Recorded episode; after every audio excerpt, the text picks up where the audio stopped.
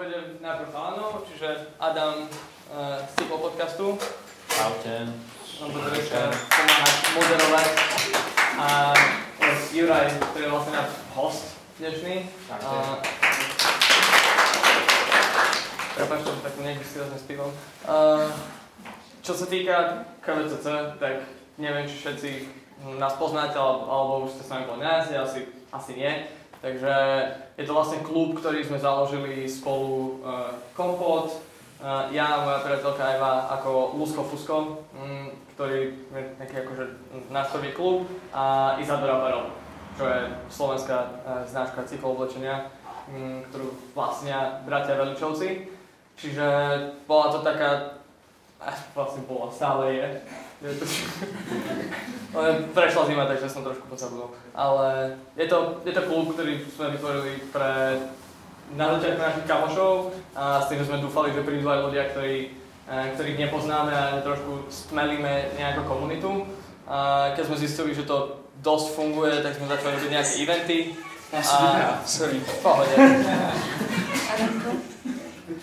A tento nápad spraviť nejaké toľky prišiel niekedy na jeseň, keď som sa vlastne dostal k Jurejovi cez bájny Instagram, ako inak.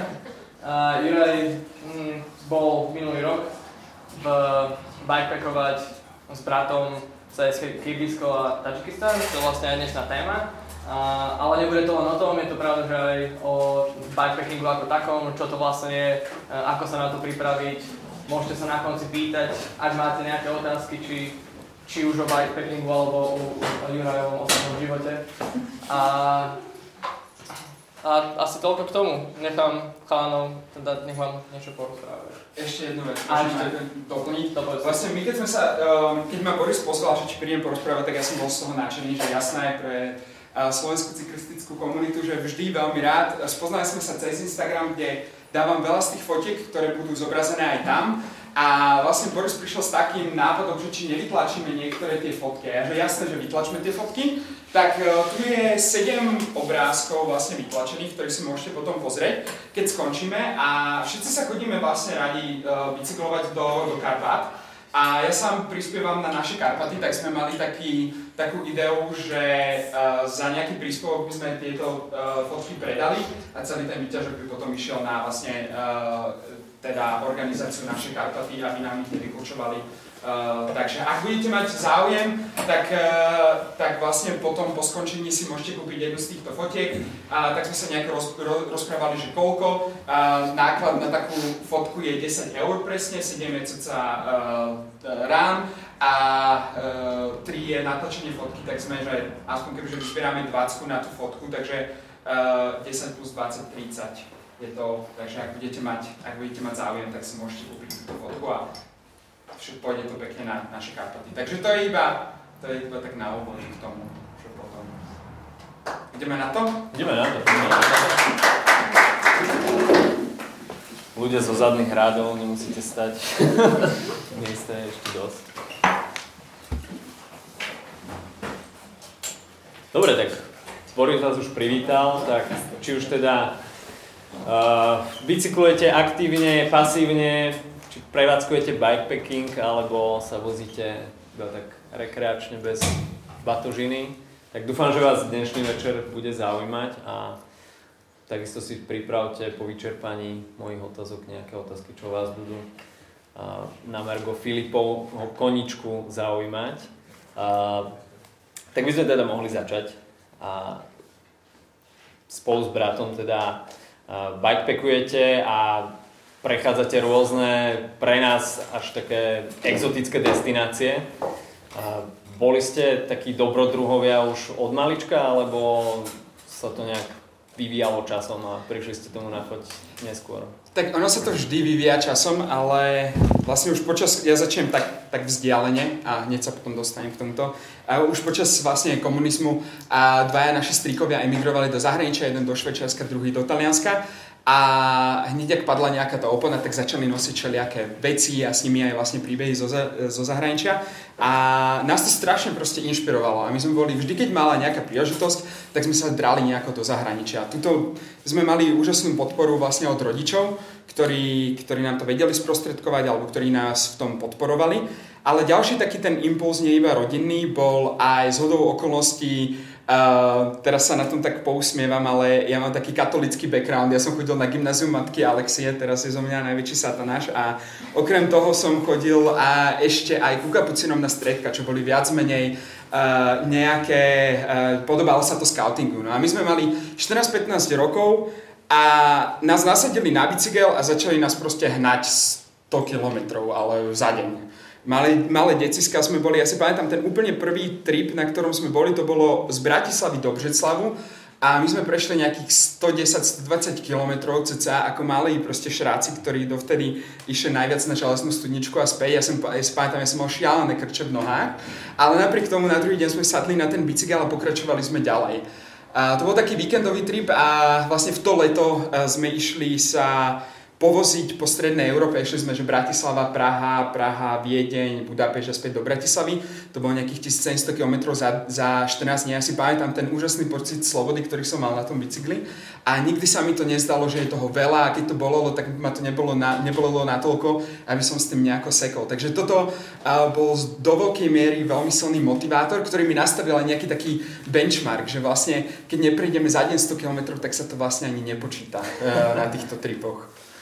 Takže rodičia s takouto spartianskou výchovou to vlastne privedli. Skôr kapucíni spartianskou výchovou, ale hej, no, oni nás v tom akože nešetrili. Ale bol to super akože push naozaj, že zo začiatku. Nemal si nejakú motiváciu sa začať cyklistike venovať nejako športovo? Nie, ale odkedy si pamätám, tak som mal bicykel. Pamätám si každý jeden môj bicykel od takého úplne maličkého. Odrážadlo som nemal, to vtedy ešte nebolo, ale taký maličký bicykel, potom som dostal červený, ktorý som mal strašne rád. Všetci mali radi červený bicykel. Ten je najrychlejší. Presne tak, ten je najrychlejší. A potom som mal Autor, lebo boli dve značky, bolo Autor a Merida. Tak ja som mal Autor, taký 3/4, to si pamätám, a ja som sa na tom preháňal kadetade okolo Horského parku. Potom prišiel ďalší Autor, na ktorom som vlastne bol aj na týchto prvých tripoch a potom sme upgradeovali postupne. No keď sme už teda pri bicykloch, riešite nejakú techniku, alebo ste takí turisti, ktorí sadnú na hocičo a idú na tom, čo majú? Vieš, takto, že zo začiatku ja mám takú filozofiu, že najmä cestovanie na bicykli, že zober bicykel, ktorý máš, vyskúšaj si to, páči sa ti to, nepáči sa ti to, jak s inými športami alebo inými vecami v živote, vyskúšaj a uvidíš, potom upgraduj. A najväčší skok bol jednoznačne minulý rok, ja som si kúpil vyslovene, že expedičný bicykel, Salsu Fargo, to je taká americká značka, má to oceľový rám, karbonová vidla, je to také veľmi zaujímavé, lebo to má 29 kolesa, pluskové dokonca, pardon, buď 29 alebo 27,5 plusky, čo sú takéto bengy, a má to napríklad barany. Takže ono je to uspôsobené na takýto offroad, napríklad aj také skaly, jak tam vidno, a zároveň sa na tom celkom dobre ťahá aj na ceste. Takže to bol obrovský skok dopredu a tam som sa stotožnil s tým bicyklom. Riešite s bratom aj nejaké vychytávky, že testujete si nejaký materiál pred nejakými expedíciami? Nie, ale robte to.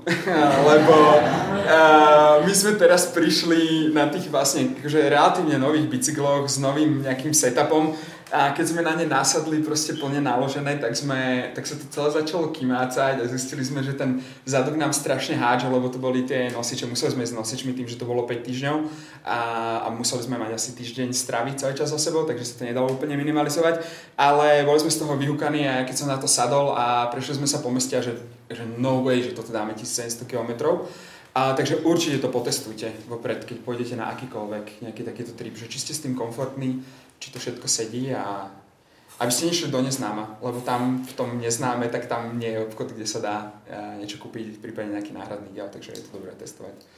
Veľa ľudí, čo začína s bikepackingom alebo chce začať ísť na nejaký trip s nejakou batožinou, tak rieši, či ísť na ľahko, na ťažko, čo brať, čo nebrať. Ste vy typy, ktoré radšej berú všetky veci, čo sa možno zídu, alebo jednoducho beriete iba najnutnejšie?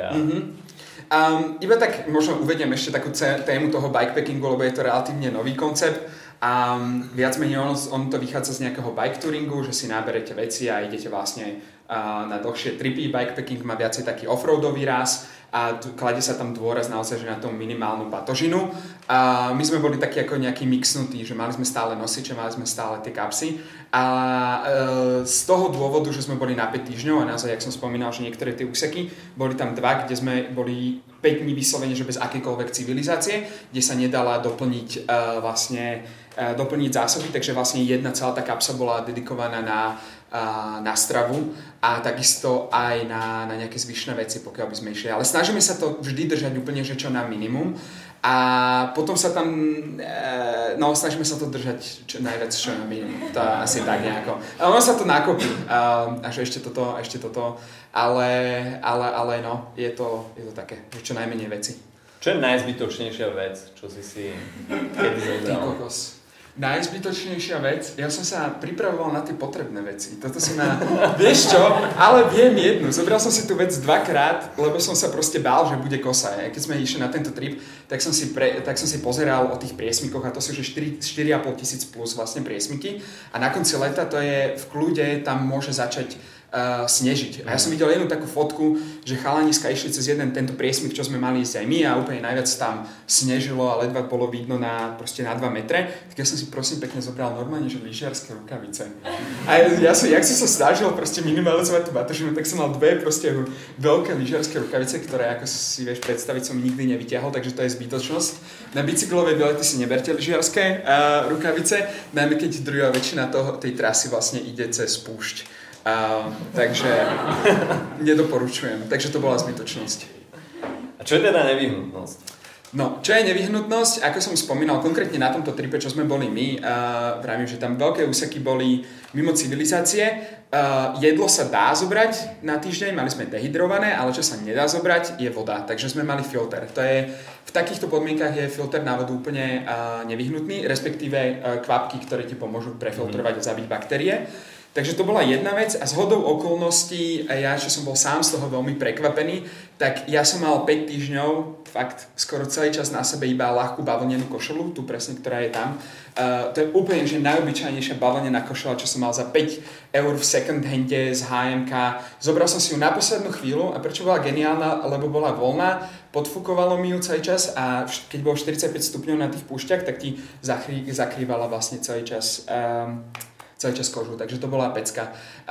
K tým nezbytným veciam, oni sú v skutočnosti nie veľmi tak akože sexy, ale bez šiltovky v púšti alebo nejaké pokrývky hlavy umreš. Takisto aj krém, napríklad to sme mali bombu 50-ku, aby nás nespálilo a okuliare sme mali také, že skoro nebolo cez ne vidno, to bolo UV4, alebo bolo tam veľmi ostré slnko. Takže to sú úplne že nezbytné veci a potom samozrejme spacák a karimatka. To bez stanu sa dá, ale bez spacáku to sa nedá úplne. Takže to. A potom zhodou okolností ešte jedna vec, tiež hodil som to tam na poslednú chvíľu, to bola zubná kefka na čistenie reťaze. Hej, mal som dve, sľubujem. Aj keď môj rekord bol 9 dní bez sprchy, ale zuby boli. Ale bola jedna na zuby a druhá bola na reťaz, lebo opäť chytal sa tam strašne prach, piesok. A každý deň dva sme to museli úplne, že s tou kefkou vlastne vyrajbať, stiahnuť a na novo proste namazať. Takže úplná drobnosť, úplná hlúposť, ale zachránilo nám to úplne zadky veľakrát. A potom olej, no samozrejme, lebo ísť na suvo. To nemá, že to nejde, že to je tiež taký daddy's joke. No jedna vec je to materiálne zabezpečenie, a ďalšia vec je samotná príprava tej trasy a nejakého itinerára. A samozrejme aj destinácie. Na základe čoho si vlastne vy vyberáte destinácie, keď ide v podstate o takú dosť exotiku? Áno. A tiež začnem možno tak iba nejako obširnejšie. Mne sa strašne páčia krajiny, kde cíti takú tú ľudskosť z toho pohľadu, že je tam v tých mestách prach, pot, smrad, benzín a tak ďalej. Že je tam strašne taká ešte nejaká živelnosť v tých mestách, ktoré častokrát v západnej Európe už chýba. Takže to je taká nejaká vec, ktorá mňa strašne akože motivuje pri výbere týchto krajín, že ísť do menej objavených krajín, neúplne rozvinutých. A my sme začínali, okrem posledné 3 roky sme boli, 3 roky dozadu bol Balkán, sme išli, potom sme išli Kaukaz a teraz sme si povedali, že ideme ešte viacej na východ, tak sme išli do Kirgizska a Tadžikistanu. Dva body k tomu, ono je to naozaj že do veľkej miery taká meka bike touringu a bikepackingu, že naozaj tam tá Pamir Highway má tak ako Route 66 skoro až taký legendárny status. Ona bola vtedy robená, to bol ako úžasný technologický pokrok, lebo to vybudovali vlastne Rusi niekedy v 20. rokoch pre cez 4000 metrové priesmyky, čo bolo akože unheard of. A ono to tých skoro 90 rokov nebolo udržiavané, takže aj ten Pamir Highway, jak ste tam videli, to je vlastne šotolina a tieto šutre. Ale konkrétne táto destinácia nielen, že to je veľmi taká atraktívna pre tento typ cyklistiky, ale druhá vec, my sme videli chalanov, volalo sa to, že na šrotom cez Pamír. A neviem, či ste ich zaregistrovali. To boli takí chalaniska 3-4, ktorí si zobrali favoritku, nasadli do nej a proste trieskali sa cez až vlastne na Pamír, a ja som ich tak iba nejako zaregistroval a prvýkrát som sa dopočul o tejto oblasti, ktorá je, že Stredná Ázia, že čo? Tak som si začal robiť ten prieskum a že wow, že poďme toto spraviť. A ešte sme tam. Ako prebiehala nejaká tvorba itineráru, čo všetko chcete vidieť? Tak poviem úplne takú obvious vec, že internet je v tomto absolútne úžasný, že tých fór je neskonale veľa. Takže jedno také fórum, ktoré my strašne sledujeme, oni robia úžasný content, je bikepacking.com, kde častokrát oni vlastne spravia už celú tú trasu z nejakú navrhnutú. A my sme to tak nejako vyskladali. My sme tú trasu vyskladali aj z nejakého vlastného researchu, aj z nejakých fór a aj potom z tohto bikepackingu. Ja keď som takým hlavným tým, ktorý bola tak konkrétne Pamir Highway, ktorá ide cez ten Tadžikistan, a bolo tam 3 spôsoby, ako sa dá ňou vlastne prejsť. A jeden z tých spôsobov bola také, že údolie Bartang, to je vyslovene, že 300-kilometrové púštne údolie. A ja, že dobre, tadiaľ to ideme. Takže sme zišli úplne z tej hlavnej cesty a išli sme cez tento Bartang Valley vlastne 300 km. Takže to bolo tiež na základe nejakého fóra. Takže sme mali pripravené, mali sme postihované nejaké GPX-ka, ktoré sme mali nahodené v telefónoch a podľa toho sme sa držali. Stratili ste sa?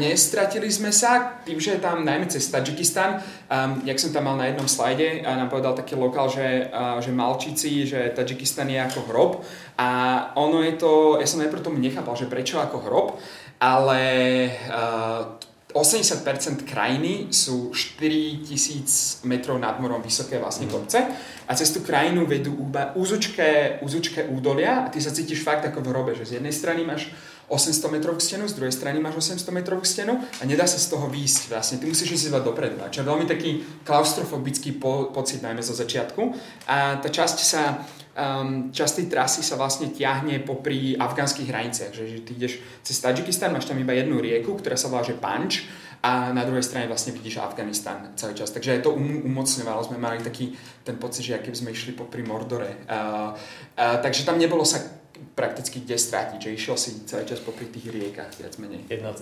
Jedna cesta. Riešite s bratom nejakú aj bezpečnostnú otázku? Dobre sa pýtaš, minulý rok nás to tak nejako prenasledovalo veľmi, veľmi, veľmi nešťastne. My sme prišli do Biškeku, hlavného mesta Tadžikistanu, nie, Dušanbe, ospravedlňujem sa, hlavného mesta Tadžikistanu. Vydali sme sa po tej ceste, na tretí deň, čo sme boli na ceste, sme dostali SMS-ku vlastne od mami, že stala sa tam tragédia v Tadžikistane, a že 4 medzinárodných vlastne cyklistov že zrazilo autami, že fú, ty kokos, to je hrozná tragédia.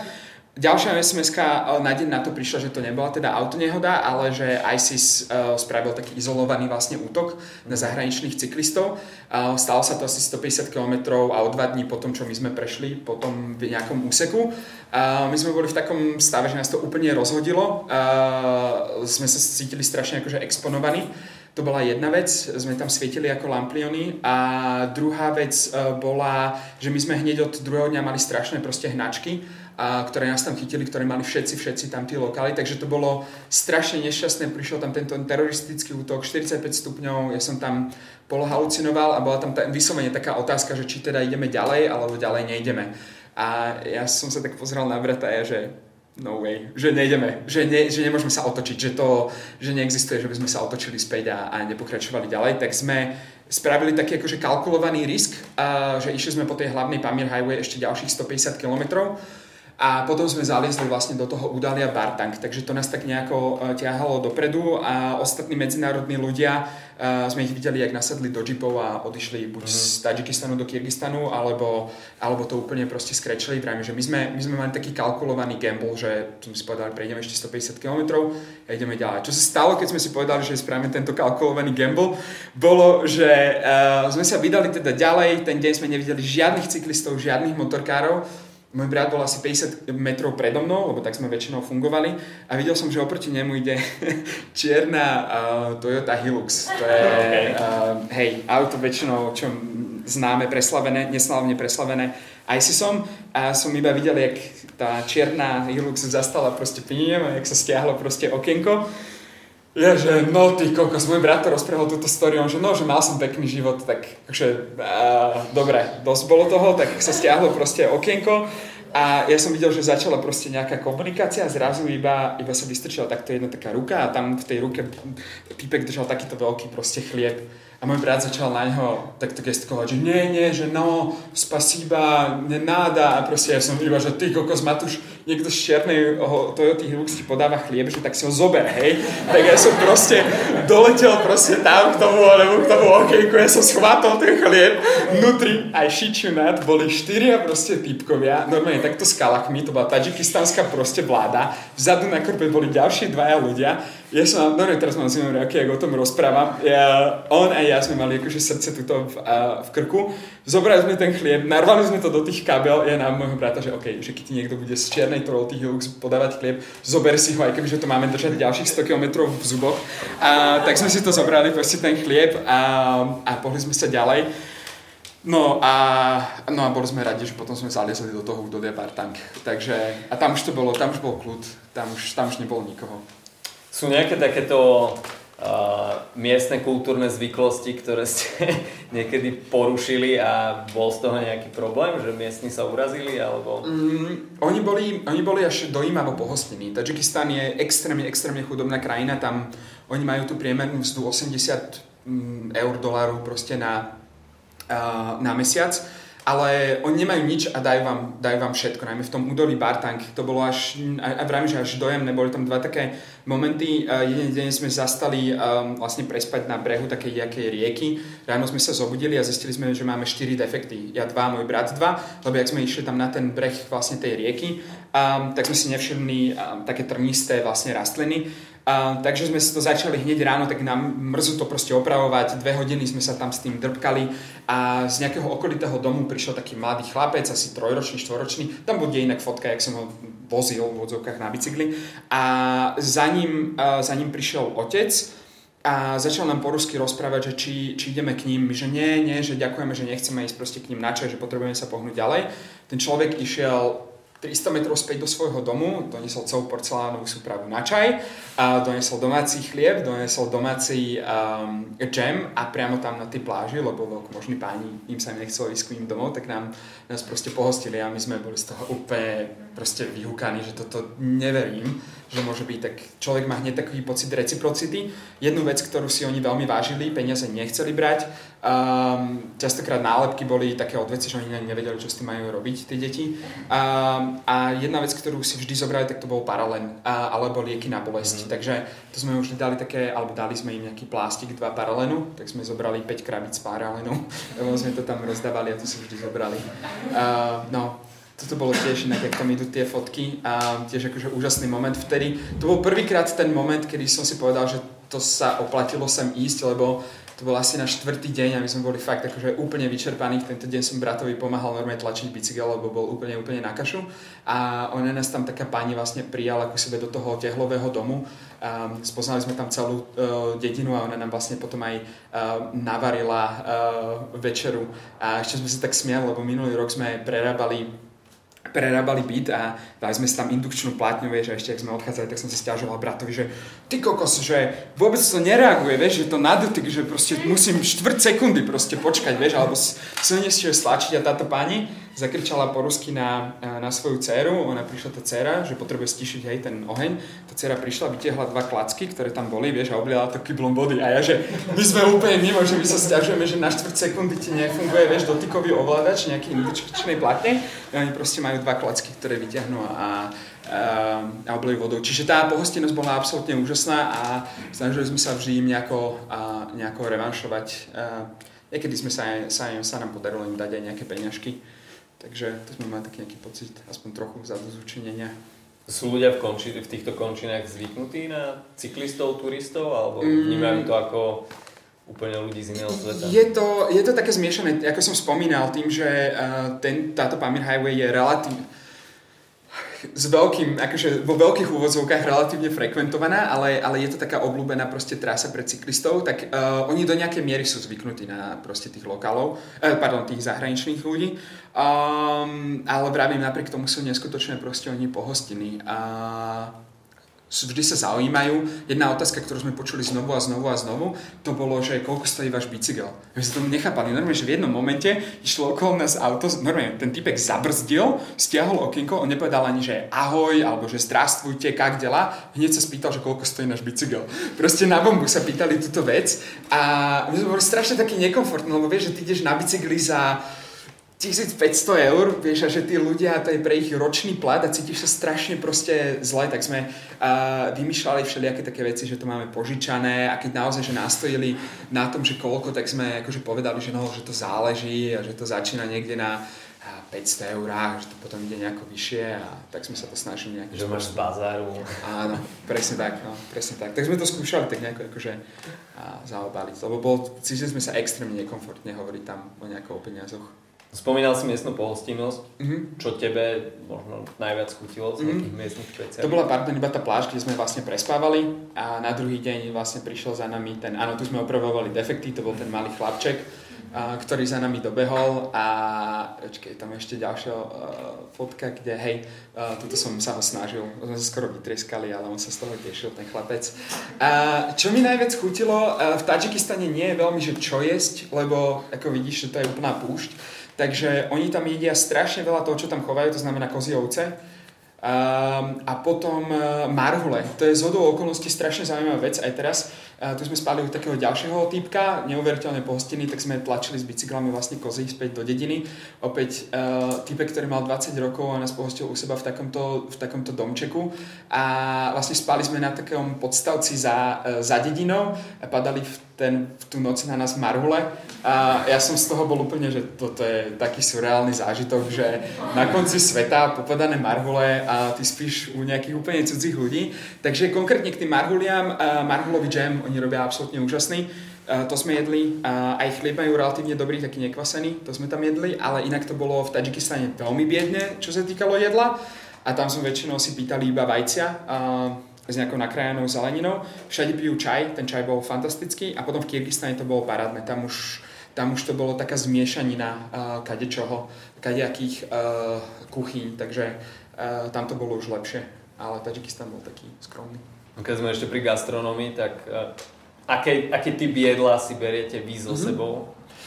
Mali sme dehydratované veci, ktoré vlastne iba to otvoríš taký sáčik a zaleješ to a to ti napučí. Takže tým sme sa tam tlačili.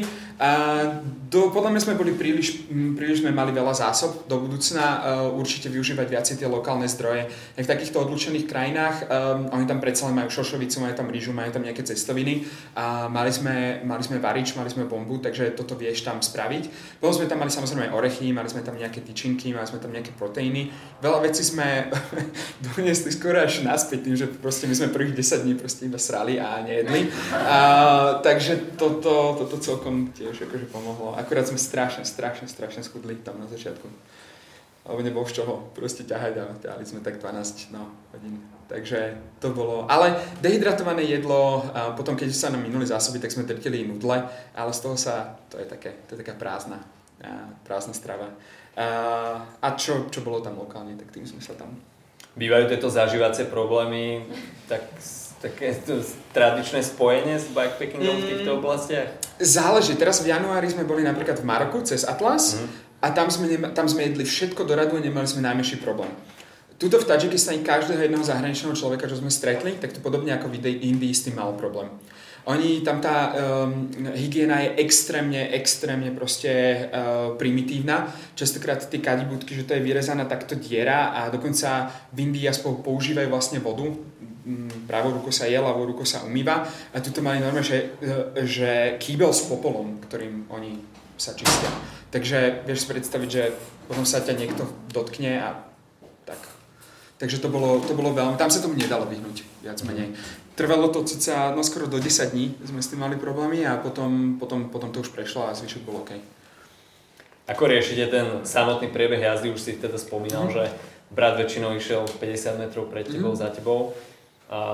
O čom sa tak bavíte počas takej tej dlhej jazdy? Alebo si jednoducho takto sa odseparujete a užívate si ticho? Vieš čo, čisto úplne, veľmi to bolo organické. To nebolo vôbec plánované, že fakt jeden z nás išiel 50 až 500 metrov vpredu, potom sme sa zase vymenili, ako kto vládal nejakým spôsobom a ty si v takej svojej vlastnej hlave. Pre mňa je to taký aktívny spôsob meditácie, ale čo je strašne zaujímavé, že ty máš prázdnu hlavu a napriek tomu ti tam prichádzajú nejaké prichádzajú ti tam rôzne randomné proste myšlienky, že napríklad konkrétne toto sme išli cez toto údolie a príde ti do hlavy, že Šrouby do hlavy od Davida Kolera a ty si nevieš spomenúť proste, že čo on tam spieva, hej?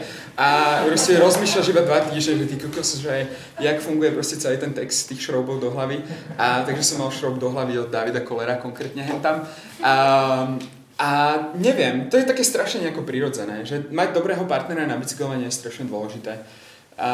Lebo to je, no, je to veľmi dôležité. Takže išli sme tak viac menej od seba, rozprávali sme sa vždy, keď sme stáli, keď sme potom si stávali stan. A počas tej jazdy bol každý v svojom vlastnom svete. Chcú napríklad kamaráti sa pripojiť k vám alebo máte proste nejaké také reakcie, že wow, toto nás oslovuje, že chceli by sme ísť na budúce s vami? Vieš čo, väčšinou to je také, že fú, že neviem, takto, že aj áno, ale zase nikdy sme sa nebavili o niečom takom akože veľmi konkrétnom. Boli sme, konkrétne ten Balkán sme boli s jedným kamarátom a kolegom, to bolo fajn. Bolo to super, ale tiež sme neboli úplne zladení. Teraz konkrétne s bratom po tých rokoch my sme sa úplne že strašne tak nejako vyladili, že sme veľmi na podobnej vlnovej dĺžke, aj vieme, že kedy zostať, aj že kedy to pušnúť treba a kedy zase nie. Takže taký je to také premenlé. Ja som bol párkrát aj sám a je to tiež úžasný zážitok a potom sa zísť aj nejakú spoločnú jazdu, nejakú kratšiu, to môže byť pecka, no. Len potom už aj tá logistika je oveľa komplexnejšia, vieš, že niekto chce stáť, niekto chce mať prestávku, niekto to chce proste pušovať 14 hodín, že je to také úprimne, že 1 až 2 je ideálny počet na takéto tripy. Druhá vec je najlepšie kolektívne. Riešite nejako aj vyslovene, že striktne itinerár, že prvý deň dáme 100 km, ďalší deň dáme 150, alebo proste ako sa cítite, aká je momentálne nejaká nálada, forma, tak? Vieš čo, je také príslovie, že žiadny plán neprižije prvý styk s realitou a to sa nám potvrdilo akože mnohonásobne tu. Jak som spomínal, že my sme mali taký benchmark, že 100 km proste denne, že to musíme dať. Prvý deň bol kvázi akože nejaký asfalt, to sme dali tých 100-120. Druhý deň zrazu po 10 km takéto šutre a že ok, fú, tak toto ani je zďaleka, takže tam sme to padli na 50. Potom prišli tieto hráčky, tak to padlo na 30 a sme boli úplne proste rozhádzaní z toho celého. Takže máme nejaký plán, mali sme vždy nejakú tú trasu, ale veľmi tak akože sme si to prispôsobovali počas tej cesty. Takisto prvýkrát sme boli na takýto vysamení, že 5-týždňovej trase a tamto telo je strašne unavené. My sme to mali potom rozdelené na etapy, ako sú tam tie fotky. Čiže 7 dní, myslím, že maximálne bolo 9, ale to už bol ten doťah. Ale maximálne, že 5 až 7 dní sme išli a potom sme mali vyslovene, že 1 až 2 dní rest day, aby sme sa proste dali dokopy a išli sme proste ďalej. To bolo tiež napríklad úplne nová vec pre nás. Takže my sme tam mali nejakú rezervu, keď sme išli na týchto 5 týždňov a potom jeden ten úsek sme sa museli zviesť vlastne nejakým taxikom asi 300 km, lebo keď sme si to vypočítali krát vlastne deleno 50 km, čo bol sa taký priemer, tak sme to bolo skoro 6 až 7 dní navyše, čo by sme nestihli potom lietadlo späť. A tak sme sa cez taký nudný úsek vlastne v Oš, čo bolo druhé najväčšie mesto v Kyrgyzsku, tak sme tam našli jedného taxikára, ktorý nás odviezol. Takže je to také veľmi, áno, tuto akurát konkrétne sme naladovaní vzadu v tom aute, v takomto Mercedesi, ktorý, keď po asfalte do mierneho kopca začal proste dymiť a tak som bol, že fú, no jak toto prejde, a potom sme sa ešte zviezli na takomto konskom hnoji ešte vyššie do takého nejakého priesmyku, o tom sme išli ďalej. Takže tak organicky to riešime, ale tú trasu máme, vieme odkiaľ chceme ísť, vieme kam chceme skončiť. Zažili ste niekedy nejaké také absolútne vyčerpanie, že ani o meter viac dnes? A... Bohužiaľ, hej. Konkrétne chudáka môjho brata to chytilo veľmi silne, taká tá kombinácia. A naozaj, že ja som sa veľmi, veľmi bál, tým, že som od neho starší, ja som ho tak do toho trošku nahúckal, tak som mal taký veľmi silný pocit zodpovednosti a keď sme išli napríklad cez ten, konkrétne ten Bartang Valley, tak on bol absolútne na dne proste so silami.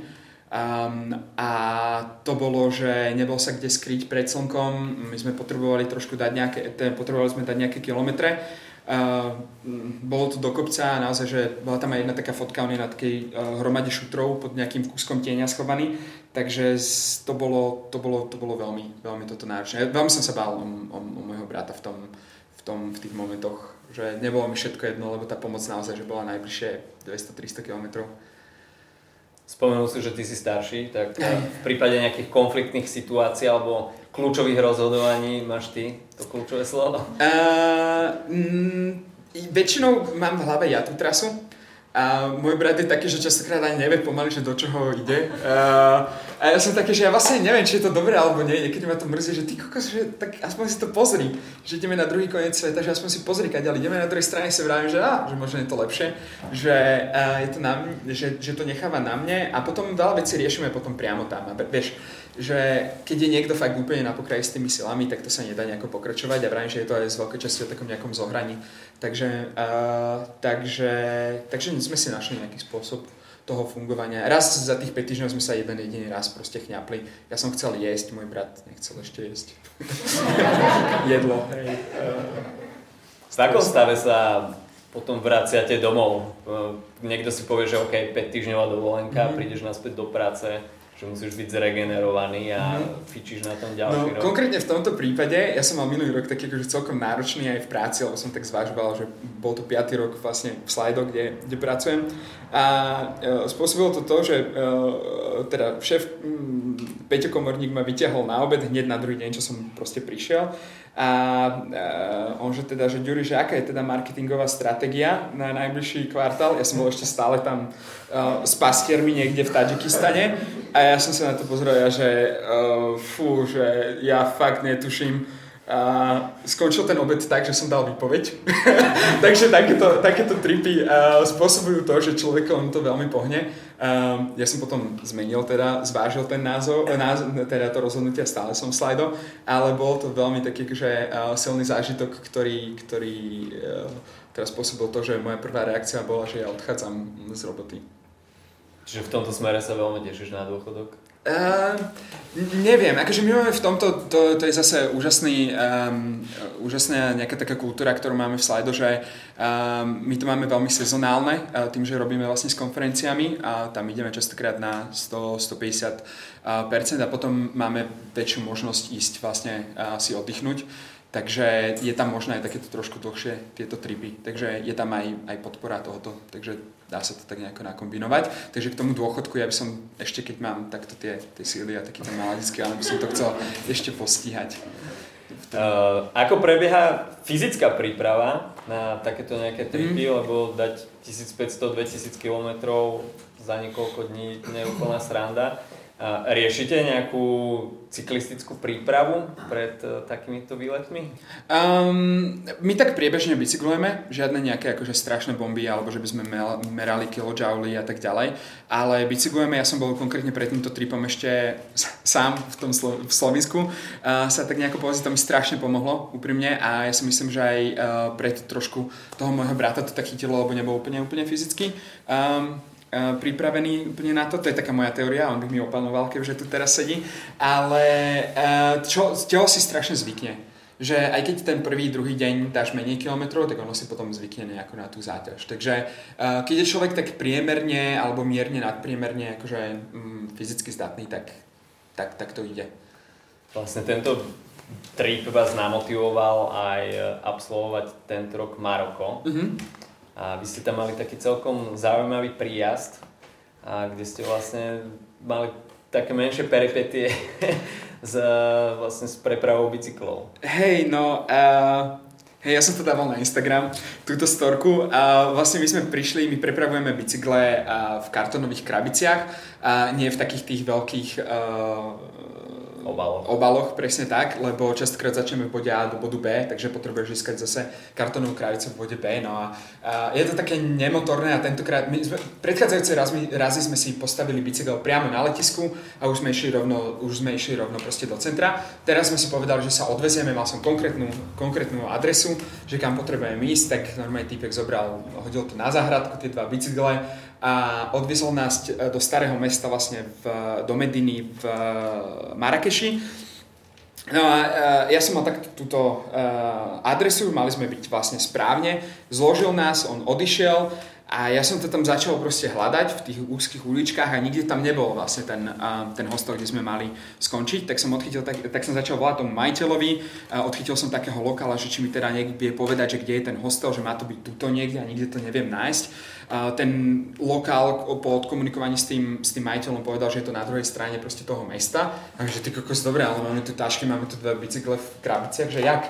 Tam auto nemohli ísť do tej Mediny, tak ten mladý lokál, taký chalanisko, mohol mať 17 rokov, tak zastavil týpka, ktorý mal drožku ťahanú vlastne somárom, tak zastavil tohto týpka a my sme hodili vlastne krabice s tými bicyklami na túto drožku ťahanú somárom a sme sa trieskali cez celé vlastne mesto k tomu nášmu hostelu, kde sme vlastne potom presprávali, takže to bolo hneď zo začiatku také vtipné, že okej, že sme späť opäť v tom živelnom meste, kde je pod špina a všetko ostatné, takže to bolo to späť nie také dobrodružné.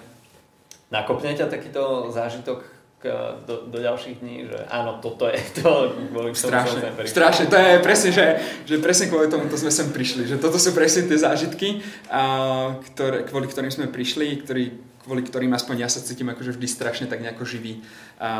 A potom tam nakepne, teraz konkrétne toto Maroko malo, keď som z neho prišiel, nedal som výpoveď, práve naopak to malo strašne taký povzbudivý taký nákop pre mňa a ešte doteraz po 2 mesiacoch z neho do veľkej miery čerpám.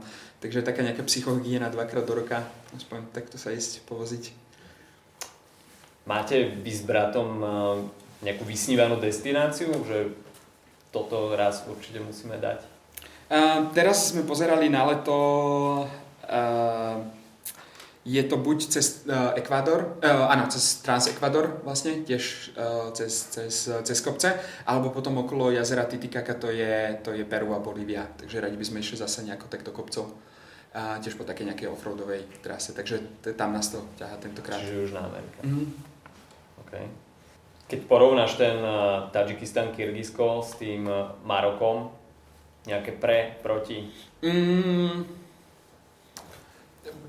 Veľmi, veľmi to bolo odlišné. Keď sme, vrátim sa trolinku k tej bezpečnostnej situácii, nás to tak minulý rok nejako, alebo bolo to veľmi, veľmi smutné, čo sa dialo presne v tých destináciách a nejakou hlúpou zhodou okolností bol tam teraz ten teroristický útok v Tadžikistane a potom vlastne keď sme mali vyrážať do Maroka, tak asi 2 týždne predtým sa stal teroristický útok vlastne v Maroku, v Atlase, cez oblasti, ktoré sme mali ísť, tam podrezal opäť ISIS, sa k tomu prihlásil, 2 také škandinávské dievčatá, tiež to bola hrozná tragédia a zvažovali sme, vtedy sme reálne zvažovali, že či ideme na bicykloch alebo nie, nakoniec sme si povedali, že držíme sa tej trasy, ideme na bicykloch, ale najväčšia zmena bola, že sme spávali iba vnútri.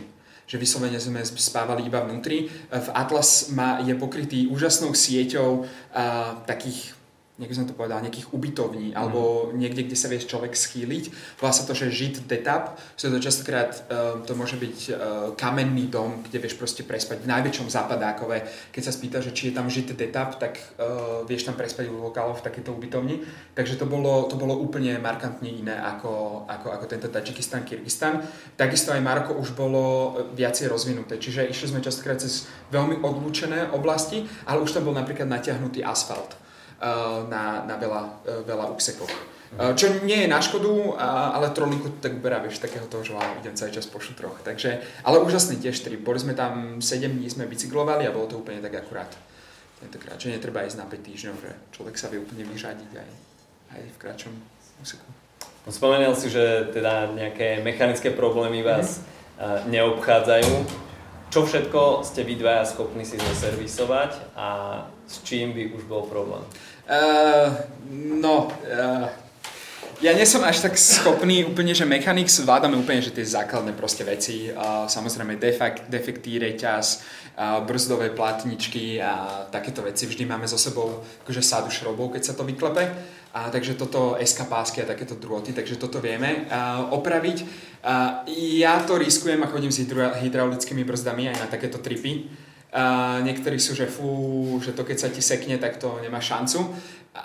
Ja tomu dôverujem. Ale neopravil by som to samozrejme, no nikto by to neopravil, že neodstušníš tú brzdu, ale tak na druhej strane si vravím, že keď máš nejaký takýto akože fakt prúser, tak máš dve tie brzdy, to je jedna vec a druhá, vieš si potom na dlhodobých tripoch nechať poslať už tie náhradné diely, no. Dá sa to. Ale také, to sme sa na letisku sme sa tam rozkladali. Takže také základné veci vieme, v hoteli sme sa tam chystali. Takže nejaké základné veci vieme, ale naozaj, že hydrauliky by som no way, že by som to opravil. To neexistuje. Čiže z toho vyplýva, že aký typ náradia, čo všetko nosíte? Tak samozrejme nejaký multitool nosíme, náhradné duše.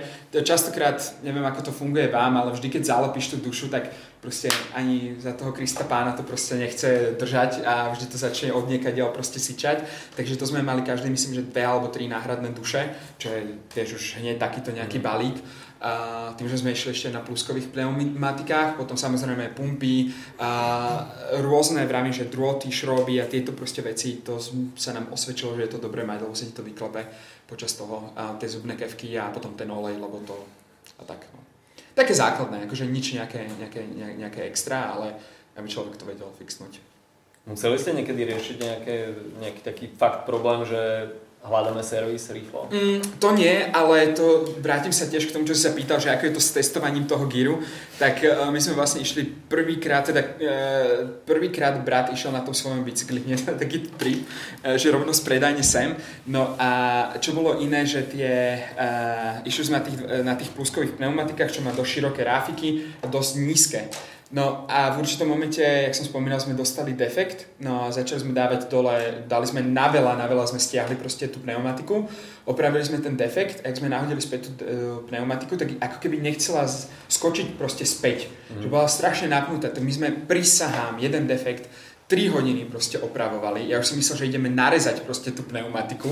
Domáci prišli normálne, že s lyžičkou, že dajte, my vám to tam nahodíme späť, tak proste prišiel s lyžicou a snažil sa to tam vrátiť späť. Hlúpi sme boli, lebo jediné, čo bolo treba, bolo natlakovať tú pneumatiku tak, že ti to proste skočilo späť do toho. Ale to bola vlastne naša hlúposť, že sme si neskúšali proste tieto fixnúť tie základné veci proste doma, aby sme boli na to ready. Okrem toho, našťastie, 4 defekty, to bolo všetko, čo sme mali. Čiže bicykle sa vrácajú v celkom dobrom stave. Hej. Najhoršie je presun v lietadle. To sa im nepáči, tým, že je to aj v tých kartónových kráviciach, tak tomu... Dôverujete tým kartónovým krabicám? Lebo videl som videá už hociaké, ako sa personál na letisku správa k takýmto veciam. Keď počítam cestu tam a späť, tak leteli sme 6-krát a nikdy sa nič nestalo zatiaľ. Takže, ale úprimne nie je ani veľmi nejaká iná možnosť na takýchto tripoch. Ako. Takže musíme dôverovať tým škatuliam.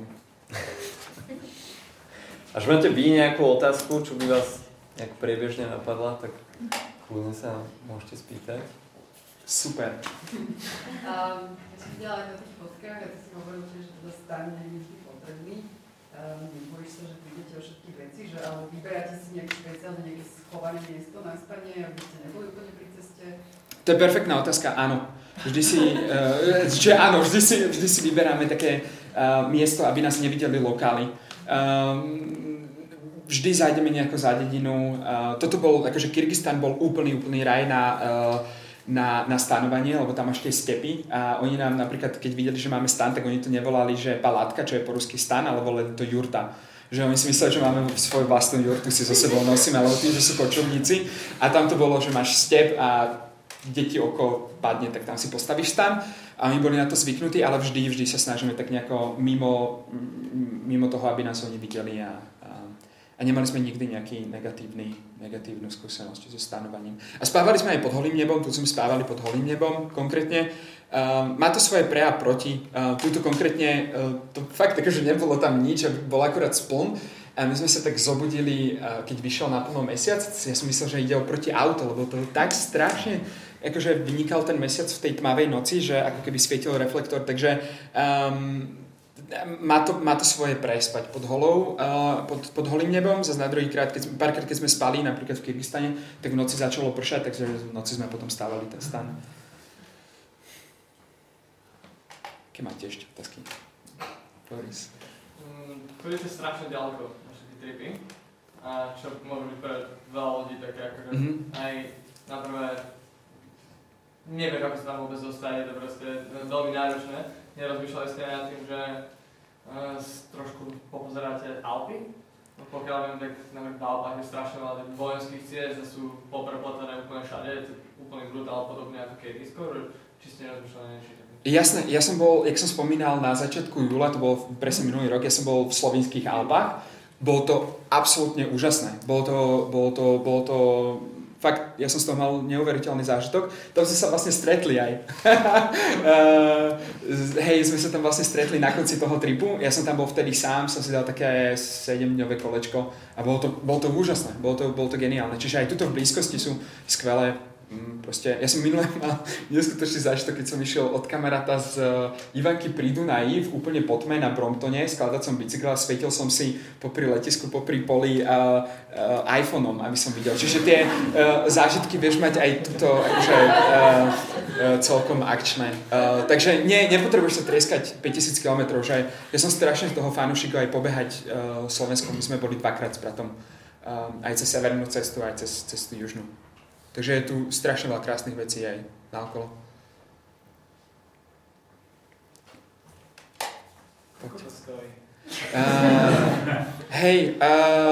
Na mieste veľmi málo.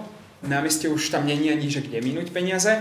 Keď máš výbavu, to je super, tá zožere strašne veľa peňazí, ale keď už raz máš, tak to nemusíš riešiť. Toto konkrétne letenka bola 700 eur, bicyklová preprava tam jedna cesta 90, čiže cca 2 kg ešte navyše. Letenka bola teda 900 eur a na mieste sme za 5 týždňov minuli 500 eur, 600 eur. Ale to bol relatívne drahá preprava, každý. To bola relatívne drahá preprava taxikom, čo boli 2 kg dokopy. Lebo to bolo, že 200 km tam a 200 proste späť pre ňo. A potom najviac minieš, keď prídeš do tých veľkých miest. Že tam spíš 2-3 dní proste v nejakom hosteli, ideš tam na nejakú kávu a trošku si užiješ civilizáciu, ale inak keď ideš len tam, tak to je, my sme fakt, že týždeň neminuli ani euro. Ale tak v skratke, aby som to pravím opäť, bez bicyklov, bez výbavy, zaokrúhlenie cca 1500 eur. Mali ste niekedy taký trip, že ste sa niekam odviezli a išli ste naspäť na Slovensko? Počkaj, rozmýšľam. Väčšinou sme sa... Väčšinou sme vyrážali zo Slovenska, potom sme sa na spiatočnú cestu zviezli. Ten Balkán 3 roky dozadu bol taký, že sme cez Maďarsko sme sa odviezli vlakom, začali sme dole v Segede, myslím, že. A sme skončili v Splite a odviezli sa potom vlakom. Čiže väčšinou vyrážame zo Slovenska a potom sa vrátime späť. Sú toto také... Alebo ako to vnímajú možno tí cestujúci v tom vlaku, že idete po nejakých 2-3 týždňoch, asi už nie úplne v najčistejšom stave. To je dobré, že keď končíš v nejakom meste, tak väčšinou si tam dáš nejaký pol deň, alebo deň, alebo dva, proste voľno, tak tam sa dáš nejako ako tak dokopy. Popereš veci, to je tiež nejak super. Po 5 týždňov, alebo fakt, ja som mal na sebe z tých 5 týždňov 4 týždňa asi tú košelu. Mne nesmrdela. Neviem, ako tým spolucestujúcim. Takže tak. Preto ste jazdili 500 metrov od seba? Dobrý point, no. Ale potom sme spali 30 cm od seba v stane, takže nebolo toho úniku. Podporuje vás v tomto vaša rodina? Ako to vnímajú, že idete do takýchto nepríliš bezpečných krajín? Hej, podporuje, ale no, podporuje, dajme to tak, ale... Berú to na vedomie. Ja som začal používať taký nejaký psychologický trik, je, že mamka najväčšie nebezpečenstvo je, že nás zrazí auto. Čo je pravda inak. Vyslovene, že štatisticky na takýchto tripoch bol aj taký, trošku iba odbočím, vlastne jeden anglický cyklista, bol sa, že Jan Hybel. On 60 rokov cestoval po svete, on bol ako prvý človek, ktorý prešiel všetky kontinenty zo severu na juh a zahynul cca 10 rokov dozadu v Grécku, keď ho zrazilo proste auto. A prežil 40 km cez močiar, prežil nejakých bojovníkov v Amazóne a zrazilo ho auto. Čiže... späť k tej otázke, ja sa snažím to zahrať na to auto z toho pohľadu, že pre nich, pre tých rodičov je to niečo, čo si vedia predstaviť. Oni si nevedia predstaviť všetko to ostatné. Oni si myslia, že keď sa stala tá tragédia, že všade v tých horách sú napríklad teroristi, alebo si predstavujú, čo je normálne, lebo to človek nevie proste úplne odhadnúť zo Slovenska, alebo si predstavujú, že sú tam nejaké zvery a tak ďalej. Úprimne zo všetkých týchto tripov, čo som bol, tak konkrétne v Slovinsku som bol dvakrát najbližšie k smrti za 24 hodín, ako konkrétne na tých tripoch, akože vzdialených. Takže častokrát aj túto záhubnom sa môže stať. Ale vravím, že skôr je to taký kalkulovaný risk. Si ten typ cestovateľa, ktorý sa, keď sa ti niekde páči, rád sa vraciaš, alebo bol si raz, stačilo a idem objavovať niečo nové? Keď sme sa pýtali o tých blízkych a ďalekých destináciách, tak mne zo okolností v Česku strašne prirastol k srdcu Šumava a ja ten región absolútne zbožňujem, bol som tam 3-4-5 krát asi a tam sa strašne rád vraciam, ale v zásade veľmi rád objavujem nejaké ďalšie krajiny. Lebo tých miest je tak strašne veľa na tom svete. Neviem, možno sa tam niekedy vrátim, ale skôr som to tak bral, že toto je taký once in a lifetime experience.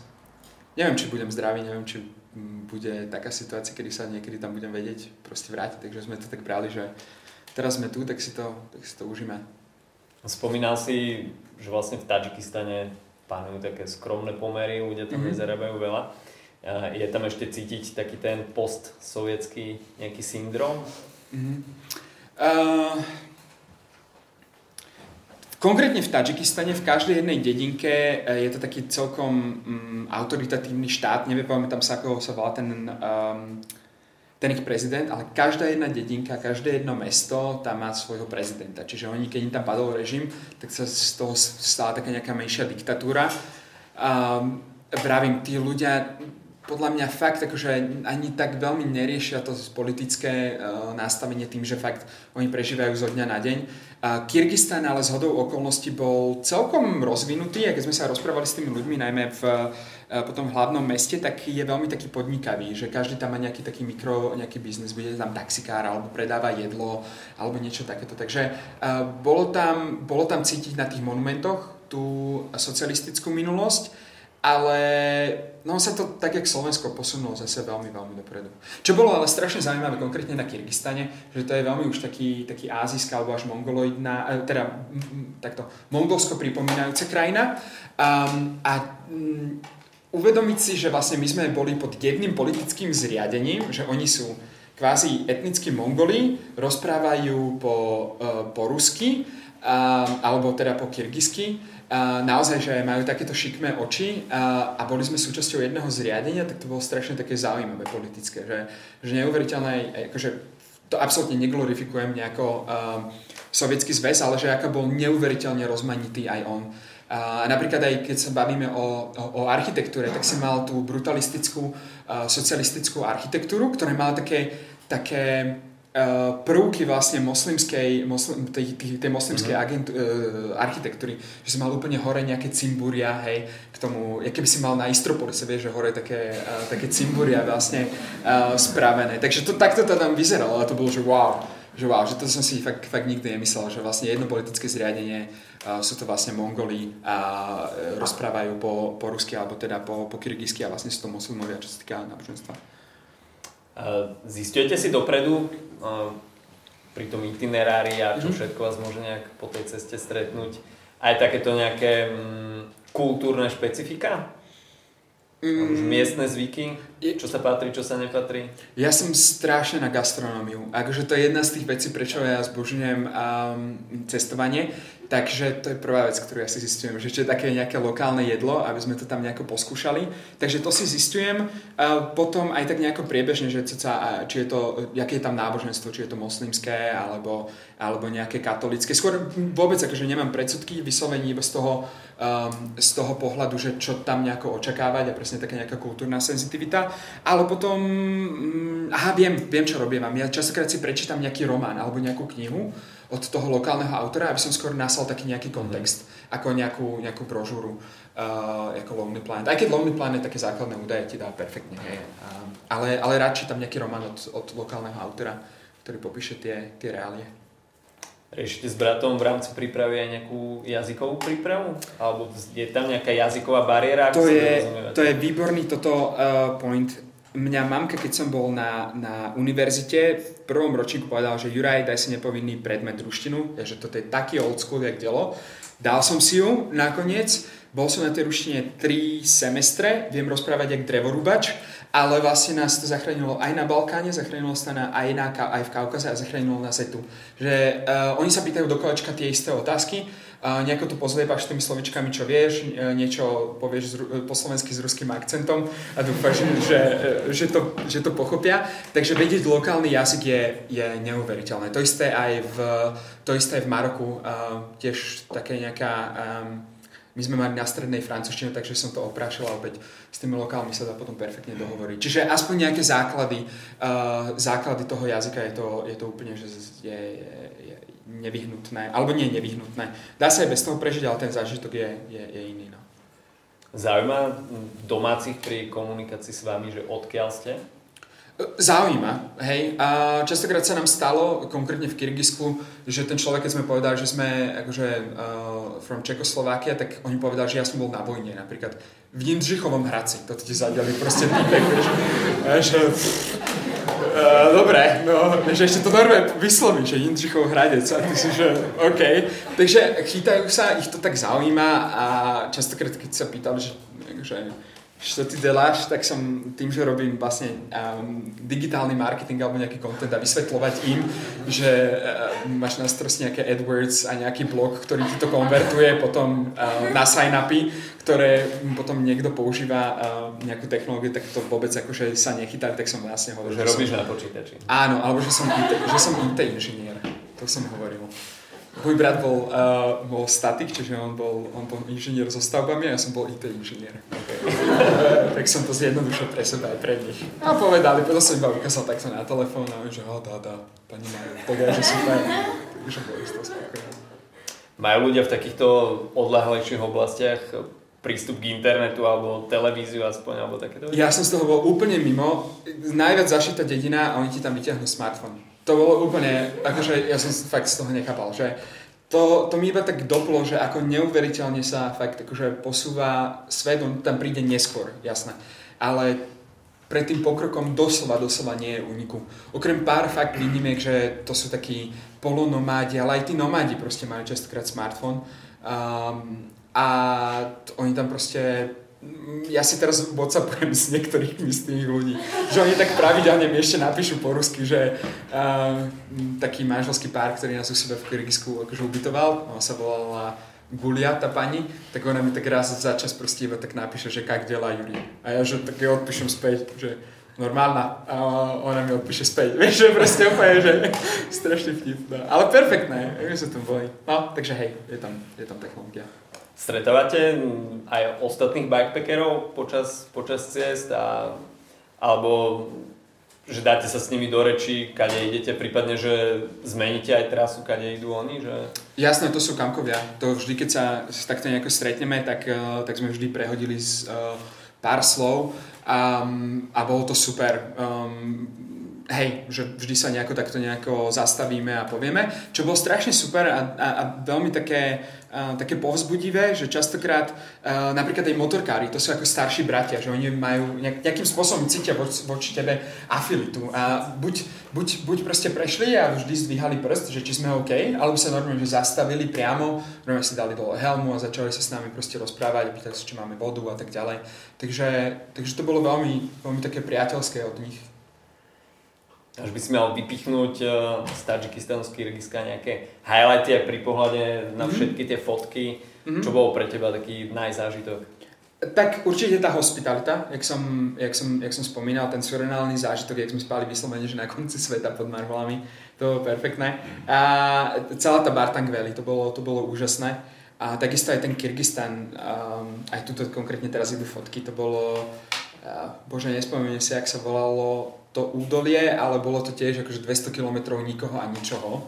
A čiže to boli úžasné zážitky. Ten Kirgizstan, konkrétne toto údolie a potom tá Bartang Valley boli veľmi, veľmi silné. A celkovo tá pohostinnosť. Mm-hmm. Máš nejakú radu pre ľudí, ktorí možno začínajú s bikepackingom? Že na čo si dávať pozor? Alebo prípadne ľudí, ktorí by sa možno inšpirovali tými tvojimi cestami? Že či začať 5000 km od domu, alebo si to najprv vyskúšať niekde tu v okolí Slovenska? Ako som spomínal, to je podobne ako s každým nejakým, podľa mňa, športom, že napríklad aj vieš, keď sa učíš lyžovať, tak hneď nejdeš na čierny svách, ale začneš proste pomaličky. Čiže v kľude zober bicykel, ktorý doma máš, ten ekvip, ktorý máš, a daj si proste víkend s kamošmi niekde v kľude aj v Karpatoch. Prespí raz v tom lese, zistí, že či sa ti to páči alebo nepáči, choď na týždeň niekam alebo proste na pár dní a uvidíš. A postupne ty zistíš, čo funguje, čo nefunguje, ktoré veci si treba zobrať, ktoré veci si netreba zobrať. Ale každému vyhovuje niečo iné, možno niekto sa chce do toho vrhnúť úplne, hej, a naplno a ísť taký akože krst ohňom. Ale podľa mňa netreba nad tým veľmi uvažovať, že keď to chce niekto vyskúšať, tak vravím, že dať dokopy kamoša kamošov a zobrať sa a ísť na nejakú jednonočnú prespávačku. Na čom ste začínali vy? Lebo kopa ľudí možno rieši to, že nemám na to dobrý bicykel, nemám najdrahšiu tašku, nemám hento, nemám toto. S čím ste začínali vy? Jak som spomínal, tie prvé tripy ja som išiel na Autor, na Autorový, môj brat dokonca išiel na Autorový z druhej ruky za 80 €, čiže to bolo úplne že najjednoduchšie bicykle, keď sa na to pozeráme späť, jasné, ten komfort tam není, nie je to proste také pohodlné a tak ďalej, ale začínali sme že úplne s najjednoduchšími proste bajkami, potom postupom času, aj keď sme mali viacej financií, tak sme si to upgradeli, išli sme na nejakých crossových, to bolo také, že ani ryba, ani rak, že meh. A vravím, že až minulý rok my, čo sme si kúpili, vyslali takéto tieto expedičné bicykle. Takže postupne tiež. Koľko ročne najazdíte na bicykle? Vieš čo, ako som spomínal, netrtím to, že úplne každú nejakú jazdu. Ja neviem, do 5000 km cca môže byť. Tak. Keď ste na bike tripe, tak... idete tam už tak, že cítite nejakú formu, že áno, sme v kondícii, alebo občas to necháte len tak a forma graduje postupne? Ako som spomínal, väčšinou je to tak, že forma graduje, že ideš tam s nejakou tú základnou proste kondičkou, tak som spomínal, že keď je pekne, tak my bicyklujeme každý víkend v Karpatoch, alebo minimálne každý druhý, a potom, keď som býval ďalej, ja som býval v Dubravke, tak som chodil do roboty a späť proste na bajku, to bolo hneď 25 km denne, plus ešte po meste, čiže 30 km denne sme tak nejako chodili. Takže ty máš nejakú základnú formu, potom sme boli tu s kolegami aj na Vltavarane, takže taký ten štafetový beh, takže aj beh je na toto perfektný, ale to sa ti vybuduje postupne. Zamorujete teda Instagram fakt parádnymi fotkami. Na čom to fotíte a koľko vlastne tá celá aparatúra váži? Koľko zabera z tej batožiny? Hej, alebo no. Super. Začneme s dámou. Dobre, nabíjanie cez battery pack. Máme 14 000 mAh a potom sme mali solárnu nabíjačku. To je taký ten panel rozložíš, perfektne. To počas obeda vyťahneš na plnom slnku, nabiješ a 50% telefónu ti to nabije. Hej. A museli sme to, ku koncu tripu sme to využívali, lebo sme mali vyšľahané aj tie powerbanky a to sme využívali. A späť k tej fototechnike, presne na tento sme to fotili, na ten Sony RX100. To takýto. Môžem to fotiť? No, vyplo sa to, takže na také to iba. Fotíme. A ja fotím normálne iba na JPEG, ani nefotím do RAWu. A potom ešte fotím aj na toto, na telefón z veľkej časti. A všetky tie fotky, teda druhá väčšina tých fotiek bola. Aj toto, čo je nafotené, tak to bolo na to RX Stoupu vlastne fotené. A úplne to stačí. Poďme za mňa. Sú ešte nejaké otázky? Nie. Keď sa občas aj improvizujete, alebo máte všetko dopredu naplánované, aj idete čisto cez navigačky, alebo si to riešite aj alternatívne, prípadne ak by náhodou, že keď máte baterka zmykala? To GPX-ko máme viac menej tak akože nahodené, ale čo riešime potom sú nejaké alternatívne trasy. Napríklad keď vidíme, že je tu natiahnutý 50 km asfaltu, tak počkaj, jak sa to volá, na Androidoch je to Maps.me a ja používam Pocket Earth. To strašne detailné vlastne mapy, tam 5-krát prejde kráva po tej lúke a je to tam zaznačené, takže potom sa snažíme nájsť takéto nejaké offroadové veci. Ale tá trasa je, alebo alternatívne trasy sú vopred. Teraz konkrétne to Maroko, sme chceli ísť taký okruh cez Atlas a máme sme povedali, že pôjdeme iba po civilizovaných cestách a potom sme si to zvrtli alternatívou B, lebo sme zistili opäť, že tí lokáli povedali, že je to priechodné, tak sme išli tadiaľ. Takže máme potom alternatívu A, alternatívu B, alternatívu C, lebo ako som spomínal, že niekedy absolútne sa nedá urobiť ten úsudok odtiaľto vôbec. To je malinko. Koľko si nakráčal? Koľko si nabicykloval? Nakráčal? Malinko. Je tam aj pár obrázkov, kde tlačíme vyslovene ten bike, ale malinko, to je percento, možno 2% z toho celého. Čiže tým pádom všetko sa snažíte prejsť čisto bajkovo, hej, že tým teraz sa snažíte nejakým spôsobom. Ale boli tam niektoré úseky, napríklad aj v tom Slovinsku, ale aj tuto, oni to volajú, že bike and hike, proste zoberieš bike na plece a ideš, takže to tam tiež bolo, aj v Slovinsku to bolo. A potom ešte, čo bolo konkrétne ten Bartang Valley, on je tým špecifický, že tým, že ideš, jak som spomínal, celý čas popri rieke, tak sa môže stať, že keď máš vysokú hladinu, tak je to nepriechodné. Takže to bolo tiež na margo toho, tej plánovania tej trasy. My sme išli s tým, že primárne ideme cez Bartang, ale keď to nebude priechodné, tak budeme musieť ísť po tej hlavnej vlastne ceste. No a tam bolo aj jedno videjko, myslím, že už tam bolo v tom lúpe, že tam bola voda asi nad kolena a je to strašne to už ťahalo. Že veľmi to potom už ťahalo napríklad. Takže tam boli úseky, kde sme museli pretlačiť bicykel cez nejakú rieku. Stalo sa vám niekedy, že niečo bolo úplne že neprechodné v rámci itineráru a museli ste spraviť nejakú obkluku? Nie, ale teraz v tom Maroku, tiež to bolo také plánovanie za jazdy, mali sme jednu trasu, ktorá viedla po hrebení. A zistili sme proste počas toho, že napríklad aj táto, jak sa volá, tá Pocket Earth, ona ti ukazuje ti rôzne druhy ciest, ale v tých krajinách sa to strašne líši. Hej, že v nejakej krajine prejdeš po čiarkovanej a v niektorej neprejdeš, lebo sú to šutre. A toto bol presne prípad v tom Maroku, že bola to čiarkovaná, my sme si mysleli, že prejdeme a bolo to obrovitánske proste šutre, takže sme išli úplne inou trasou. Takže toto, nebol sme v momente, že sme sa museli otočiť, ale bolo to neprechodné a ešte sme inou trasou. Koľko vážne tie bajky, keď sa to tak naložíš a ty pravíš, že to bajky aj či ako to je, že niekedy to musíš ťahať na chrbte? V tom Maroku som išiel úplne na ľahko, tam som mal iba ten zadný bag a vpredu priviazaný spacák. To mohlo mať, bike nech má ten oceľový 13 kg, pozriem tá výbava nejakých ďalších. Do 20 to mohlo mať, to bolo v pohode, hej, to bolo ťažké. To ani nedáš potom. Takže práve preto je to dobré aj ten bikepacking, že tak čo najmenej, najúspornejšie. A vodu ako riešili? Ako?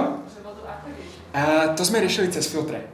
Že jak sme mali tú filtráciu, respektíve tie kvapky. Takže keď tam bol nejaký zdroj, tak sme zobrali, keď nebol bahnitý, tak sme zobrali ten zdroj a sme to prefiltrovali. Mali ste len takéto krásne počasie stále? Slnečné? No, akože ono to vyzerá krásne to počasie, ale tam kotlilo 50 stupňov vlastne na tých, v tých púšťach. Oni sa to volá, že dry deserts, ja to hovorím celý čas, že púšť. Nie je to tá piesočná tá, ako napríklad Sahara, ale oni to volajú dry deserts a nebolo tam, kde sa vlastne schovať. Takže toto bolo tá hrúda kameňov, kde môj brat sa iba chudák vyvalil. To bol jediný tieň vlastne, čo tam bolo. Takže bolo to fajn, my sme tam dokonca ešte prišli po tej najväčšej vlne toho tepla. Potom my sme začínali na konci júla a končili sme na konci augusta. Na konci augusta už začalo pršiavať na tých priesmikoch v Kirgizstane. Dokonca raz nás chytila búrka na hrebení, cca 3500 metrov nad morom a začalo tam šľahať, my sme boli úplne premočení a tam sme sa museli otočiť na tom hrebení a sklesať vlastne do priesmiku, alebo teda do takej úžlabiny, kde sme si postavili stan a museli sme tam 3-4 hodiny prečkať. A to sme boli tesne pred vrcholom, ale vyslovene to bolo, že nechceli sme to riskovať, že hlúposť. A to bola taká sranda, že prišiel vlastne jeden oblak, 4 hodiny sa tam držal, odišiel a otvoril sa okno a my sme prešli a videli sme vlastne, ako už prichádza ten druhý oblak. Takže bol aj dážď po koncu. Ešte mám, že ty si vravil, že ste tam chodili do takých oblačných končín, že ste tam týždeň boli niekde úplne mimo civilizácie. Mňa by zaujímalo, že dáme tomu, že keby sa tam niečo stalo, že ste mali telefón, že či tam sú vôbec, či tam je signál, alebo či ideš proste 500 km niekde ďalej, keby niečo a zháňaš pomoc, alebo tam proste sa dá nejak dovolať. Nebol tam signál, nemali sme ani satelitný telefón, do budúca chceme mať aj satelitný telefón a bolo to také, že rodičom sme oznámili, že malo by nám to trvať 4-5 dní, že očakávate, že sa nebudeme ozývať 4-5 dní. Takže to bolo, a naozaj sme tam nemali žiadny signál a bolo to veľmi to aj na psychiku, keď sme boli presne na takom okolo toho stredu, tak ty si uvedomuješ, že najbližšie si 150 km od niekadiaľ a že okej. Fokusuj sa na to naokolo, nemyslí na to, že keď sa niečo pokazí, tak je to prúser. Ale bolo tam 2-3 dní také, že hraničné. Keďže sa niečo stane, tak by to nebolo dobré. Zas aj tam, my sme napríklad aj v tom Bartang veli, že bolo to extrémne odlúčené, ale napríklad stretli sme tam 3 páry takýchto bikepackerov, čiže aj oni ti vedia trojniku pomôcť. Ale tam, keďže sa to stane, tak tlačíš bicykel asi 4 dní. Jednej babe sa to stalo, našťastie 15 km pred poslednou dedinou a jem úplne odišiel zadný ten derailleur, ale úplne na kompletku, tak ona musela 15 km tlačiť. No. Keď takto ste vám akože občas nejakých kolegov, tak aj sa akože pridáte, alebo len sa akože pozdravíte a ide si každý svojou vlastnou cestou? To je také, že celkom... No, vieš čo, väčšinou je to také, že sa pozdravíme a ideme každý svojou cestou.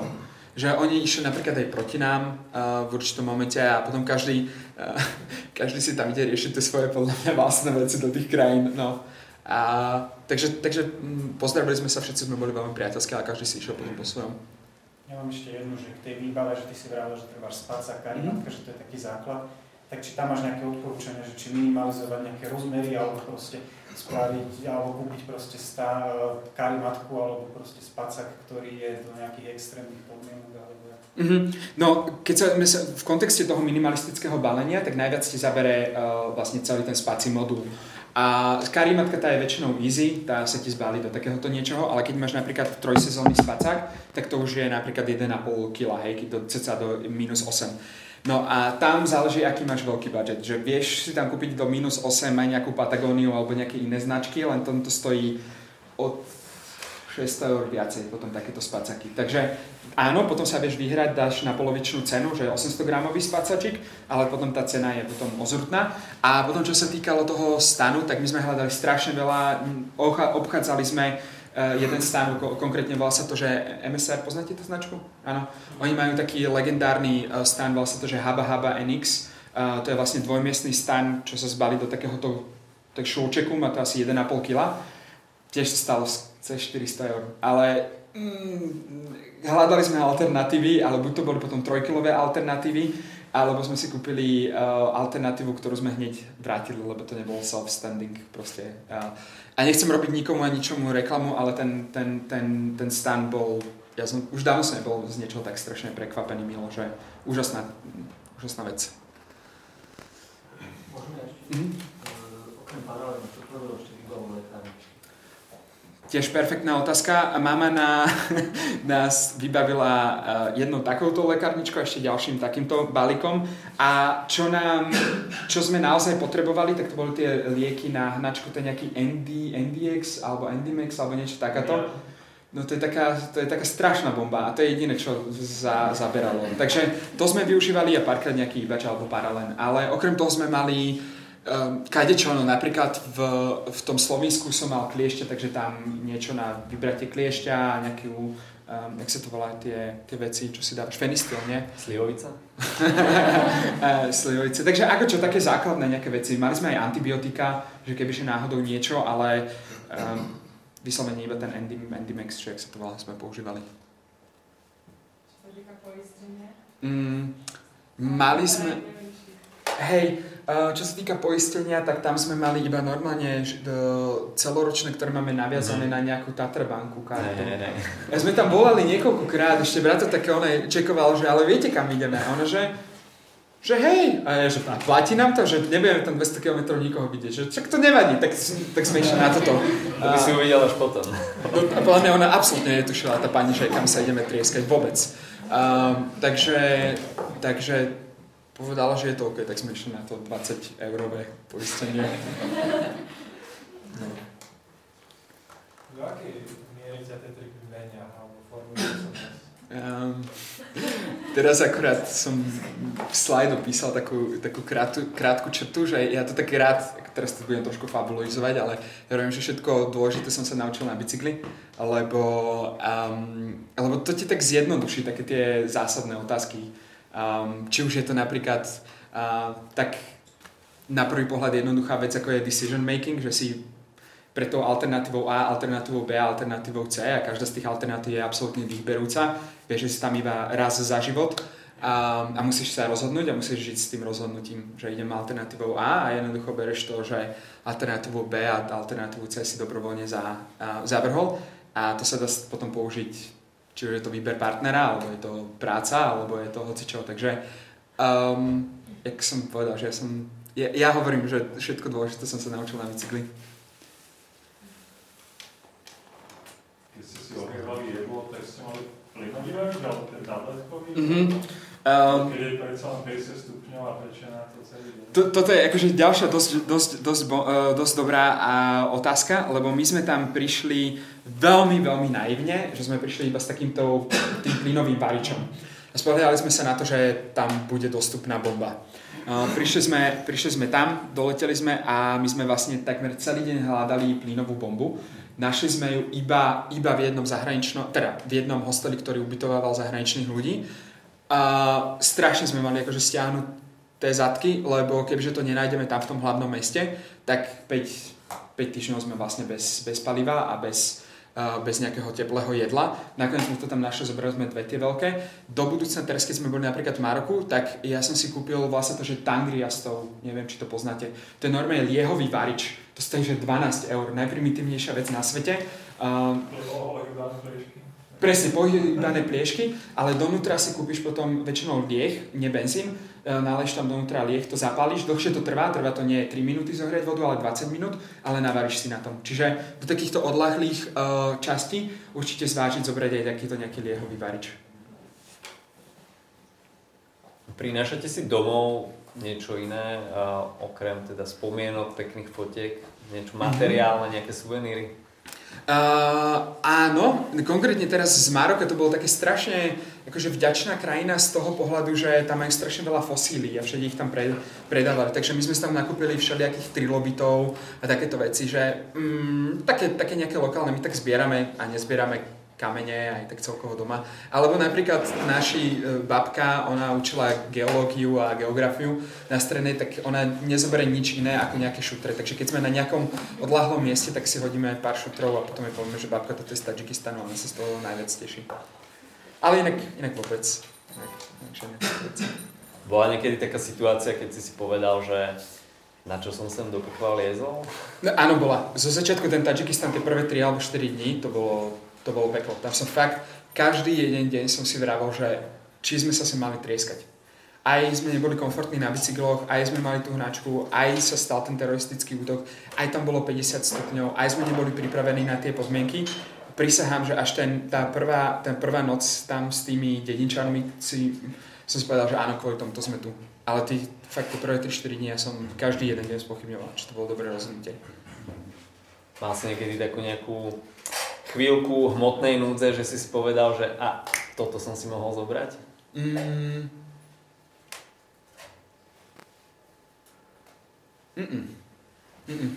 Asi skôr nie. Ak to myslíš tak, že či nám niečo chýbalo vyslovene, ako myslím, že skôr nie, nebolo to niečo. By ste vyhadzovali nejaké. Vieš čo, skôr taká veľmi abstraktná vec a že po niekoľkých dňoch alebo niekoľkých týždňoch mne strašne začalo chýbať akákoľvek nejaká forma umeleckej expresie. Pod tým myslím, že kniha, film alebo proste hudba. Strašne mi to začalo chýbať. Ja som taký, že mal som so sebou samozrejme aj telefón, ale tak trošku, že mníšsky, ja som si dal toho úplnú pauzu a bolo to také príjemné chýbanie toho celého. Že na konci, keď sme prišli do toho hlavného mesta Kirgizstanu, tak ja som tam schytil prvú knihu, ktorá tam bola, som to prečítal za deň. Že to mi veľmi chýbalo. Veľmi.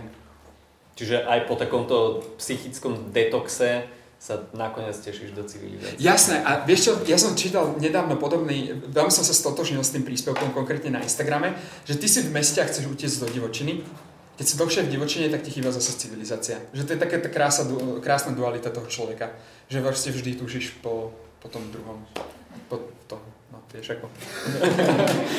Ale potom je tam taký ten challenge, aby si užil ten konkrétny moment, ktorý tam je. Ale to je také veľmi, vieš, že toto je to asi najkrajšie chýbanie niečoho konkrétneho, že ideš z jedného lepšieho do druhého lepšieho, alebo ani nie jedno lepšie ako druhé. To je taký ten yin a yang a už sa začínam filozofovať.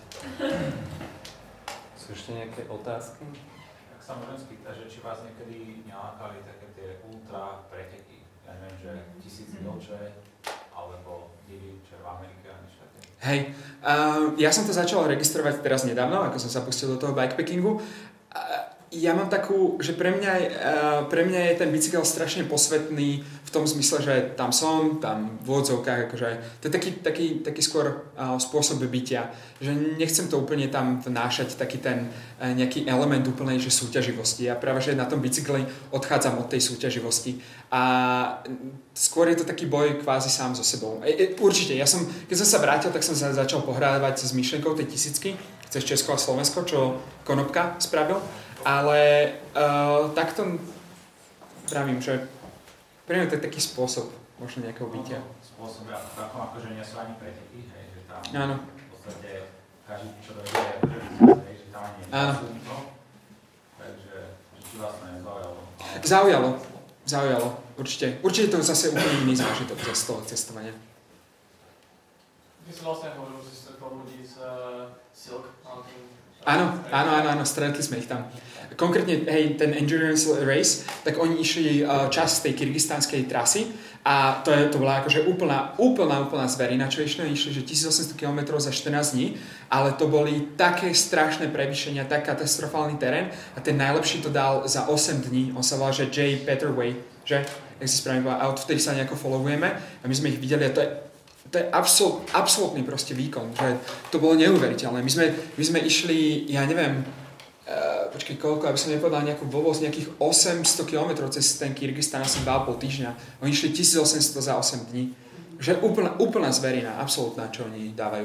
Inak jeden chlapík, čo tu vyšiel, čo tu sledujem na Instagrame, čo má v Londýne vyrába bicykle do Work Cycles, tak nedodončil Londýnu plakdravy. There you go. Hej, no. A čo bolo úplne ešte zverina, my sme tam boli na trojpalcových pneumatikách, čo sú vysoké však 9 cm a bolo to úžasné, to bolo akože, to ti prešlo cez hocičoho, cez piesok, cez šutre a tak ďalej. A oni tí blázni tam boli proste na takýchto pneumatikách. že som to nechcel veriť, že to akože utiahne ten bike a že je to zjazné a ešte mali k tomu SPDčka, čiže oni boli na takýchto pneumatikách z SPDčka a dali to. Akože to je crazy, no, čo dávajú tí ľudia. Ale to, čo tam boli amatéri, tak to oni podpadali a dali to dokonca viac menej iba takých poloprofesionáli až profesionáli, ktorí sa tomu venujú. Skážte? Poslali sme už niekoho, čo ti dáva idei? Kam ísť? Veľmi. Teraz sa mi strašne páči jeden pár manželského, volá sa, že Hilux foto. A oni idú, myslím, že z Mexika dole do Patagónie a idú iba offroad. A idú cez Andy, cez absolútne akože úžasné miesta a tých sledujem. A tých ma veľmi inšpirujú. A ten ten Peter Way, toho sledujem tiež. On je úplný blázon. On minút 30 ich organizuje na fatbikoch všelijaké proste zveriny. No. Máš nejaký ty obľúbený podklad? Šotolinu alebo nejaké veľké kamene, alebo čo je pre teba taký limit, že kedy začneš nadávať, že tak toto mi už neviem. Ja mám strašne rád taký príjemný gravel, taký akurátny. Vieš, že ani nie príliš veľké šutre, ale ani nie zase nejaký asfalt alebo úplne uhladenú cestu. Čiže taký tak akurát. Keď sme išli cez to Púštne údolie, tak tam bol stvrdený vlastne ten piesok. A dalo sa tam ísť kvázi prvou lajnu a tak sme si zišli z takých tých kvázi vyjazdených kolají a to bol tiež úžasný zážitok, že nikde nikoho, iba všade hory a sme išli takto po takom stvrdnutom piesku, ešte mierne tak dole kopcom a behali tam púštne zajace, ktoré sme toto vyplašili, takže to bolo super. Ale tým pádom akože nemusíš byť nejaký veľmi dobré technické jazdec, lebo keď máš detka, sypek sa taký skoré kamion. Presne tak. Že to nie sú nejaké technické single traily. No, na jednom som sa v Slovensku skoro prizabil. Tam ma vykotilo do zrazu, lebo som, no, hej. Čo ste jedli, alebo čo ste sa báli, čo z tých? Veľmi skrátke, hydratované jedlo. Vlastne to je v takých sáčkoch spravené, iba to otvoríš, zálež horúcou vodou. Okay. Takže to im sme sa strávovali. Spomínal si aj, alebo tu v kontexte s tým nejakým bike handlingom, mali ste niekedy nejaký taký pád? Pretože tie bicykle sú také... Našťastie tuto sme nemali ten pád, ale v Slovinsku som mal tam, konkrétne som išiel po hrebení, po konkrétne takom bike and hike som skoro pol dňa tlačil do kopca a keď som bol hore na hrebení, že yes, že konečne môžem ísť. A bol tam takýto zraz, ten trail bol vlastne vyrvaný v jednej tej strane a tam ja som zachytil o túto stranu vlastne pedálom a prekotilo ma do zrazu. Mal som obrovské šťastie, že som ma zachytila vlastne čečina a dokonca bike sa iba raz tak preklopil. Bol tam konkrétne úplne že previsnutý konár, ktorý zachytil dokonca aj ten bike.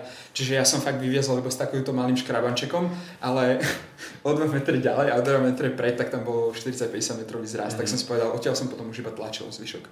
To nebolo dobré. Takže nedá sa úplne takéto technické jazdenie na tom. A ja to ani neviem. Sú ešte nejaké otázky? No, Gažka? Nie?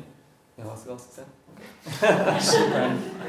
Ďakujem veľmi pekne. A ja, jak som spomínal, sme sa bavili o Instagramoch, ja dávam všetky takéto tieto príbehy s takými hlbokými zamysleniami a s fotkami na Instagram, takže ak chcete, tak v kľude mi môžete napísať tam a sledovať fotky, to je že pan.ba. Takže tam keď budete chceť, veľmi rád sa tam s vami spojím. Ďakujem.